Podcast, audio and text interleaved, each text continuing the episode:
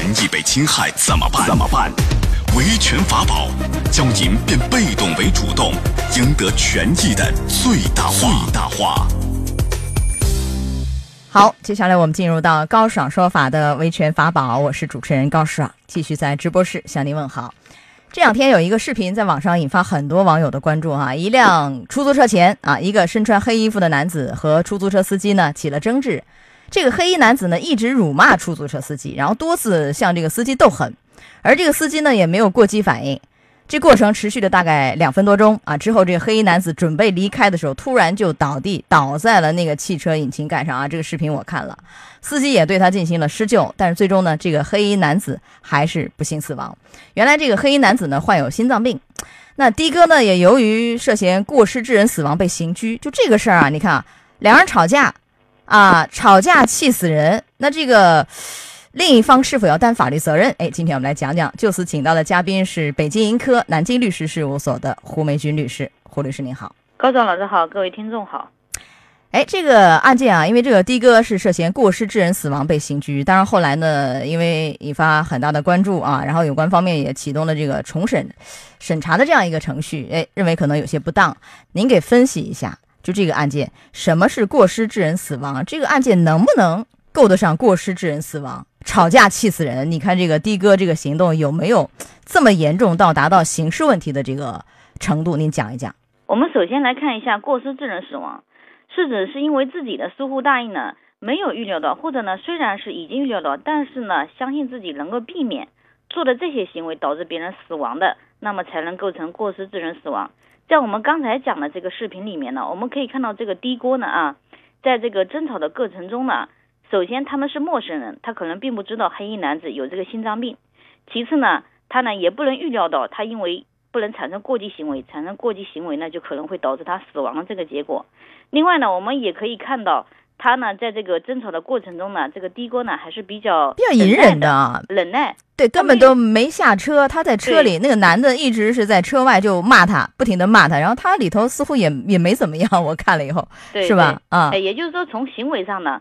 这位的哥呢，也没有做出故意去刺激对方，导致对方死亡的这种行为。而且呢，我们在看到这位那个黑衣男子倒地以后呢，的哥呢也对他进行了施救。嗯，也就是说呢，无论从主观上面，还是从客观上面，还是从行为方面，我们这个的哥呢，可能啊都不能造成实施了过失致人死亡的这种行为，也没有导致他这种结果。所以呢，我们认为呢，他并不能构成过失致人死亡这个刑事的责任。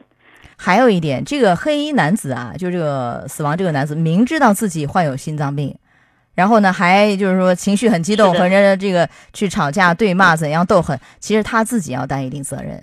但是您刚才想说的是不是刑事问题够不上，民事方面赔偿还要不要？来，您分析一下。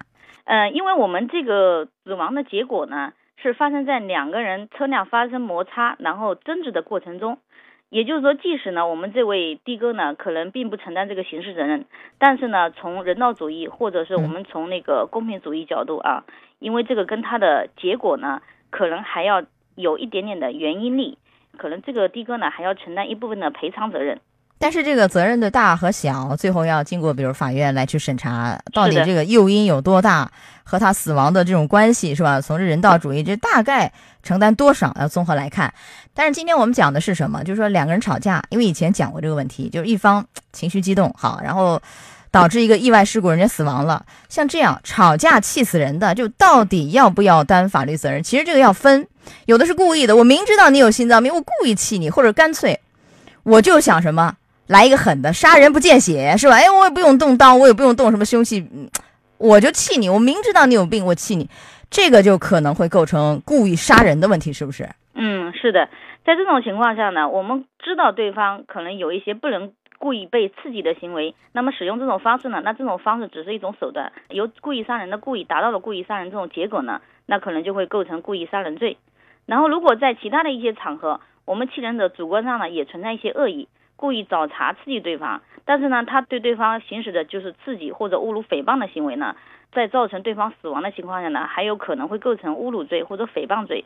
如果呢，他通过其他的方式刺激到对方呢，没有导致死亡，造成对方受伤了，那也可能会造成故意伤害罪。但是你导致人死亡也可能会构成，如果你故意找茬，故意去惹怒、激怒他，明知道他有心脏病，过失致人死亡也可能会够得上。这个时候就可能会够得上了。如果这样的话啊，是的。当然，如果你就像这个案件里头没有那些主观故意，也没有怎样去惹怒他，那显然不构成刑事问题。但是如果说哎有这样的过激，我也你激动我也激动哦，那就要分了。像您说的，有可能要担这个刑事问题啊。